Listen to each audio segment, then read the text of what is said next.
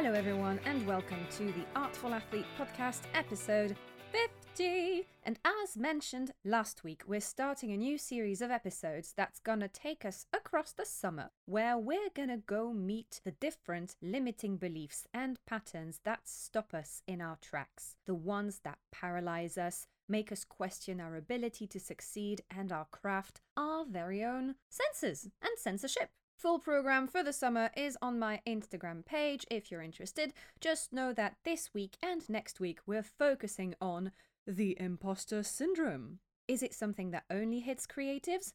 Nope, no, it's not. But when I asked you guys on Instagram what things were stopping you from creating authentically, from expressing yourself in art and in life as truly as possible, your answers gave away the presence of this little thing that we have grown to call imposter syndrome. It's something I've also experienced and battled with myself, and I'd be lying if I said I'm 100% over it, but I've grown to learn what it's trying to tell me and what I can do in order for me to carry on and overcome and not create limitations of any kind. Because these limitations lead to self censorship. And I've told you before, I've had it with this. I'm so over it. Done, gone, don't want it. And so should you. But first things first, let's break down what imposter syndrome actually is. And for this, I've turned back to a wonderful book that I've recommended earlier this year to countless people when it came out and when I read it. It's called Think Again by Adam Grant. Think Again is a bloody masterclass in rethinking. And if you're a creative mind, I cannot recommend this book enough. Creation and being creative is about coming up with a plan, adapting to what you're given to work with, to the emotions of the day, but also to question your choices. For example, as an actor, the director will ask you to try something new with that one line in this one scene.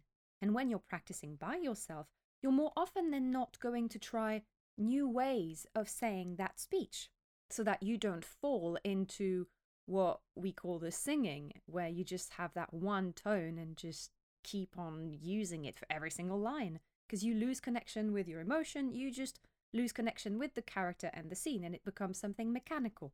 As a painter, an illustrator, you often take a step back to question what is that painting, that landscape, that character missing. You notice perhaps you've put a lot of yellow across your art. What colors allow you to balance that yellow? Are you trying to tone it down or to enhance it? And then, depending on the direction you're trying to go into, or the direction your day, your drawing, your emotions, your text are taking you to, this will change. Maybe you'll want to add some blue to that yellow painting to cool it down. Maybe you'll want to add some red to make it more fiery. This changes on the daily. Seeing, questioning, acknowledging, adapting, trying. That's usually the process that ends up presenting itself, I find personally, or in any case, that's how I now deal with this. These five steps are definitely ones I invite you to write down when doubt creeps in during your creative process.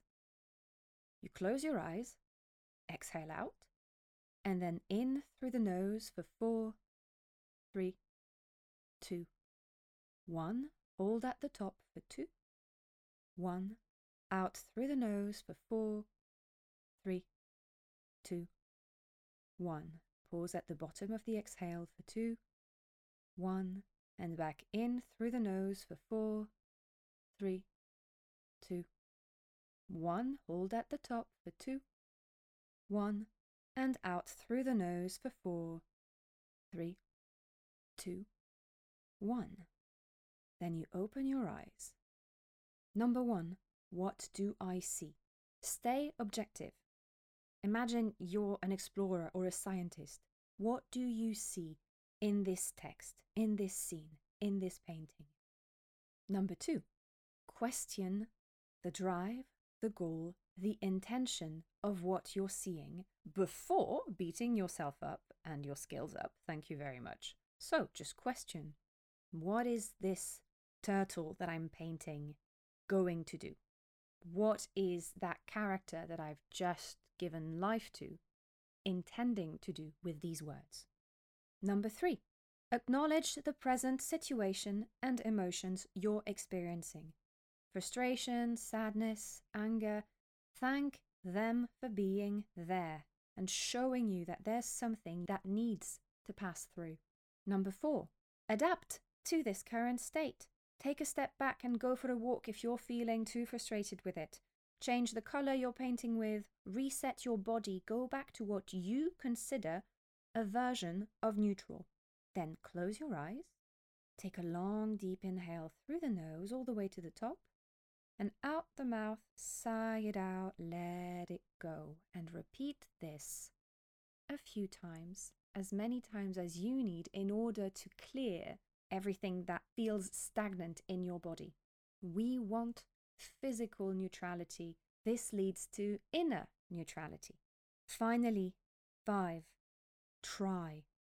Going back to this element of neutrality, traveling through the breath with the sigh, these help quieten the mind so you can take the jump, take the leap, and give in to your own skills and abilities, to what you want to express, and how right now feels the most appropriate to do so. It's that moment of, it's a leap of faith. That, that's what it is. That's what it is. It's having faith in what you can do, what you're capable of doing.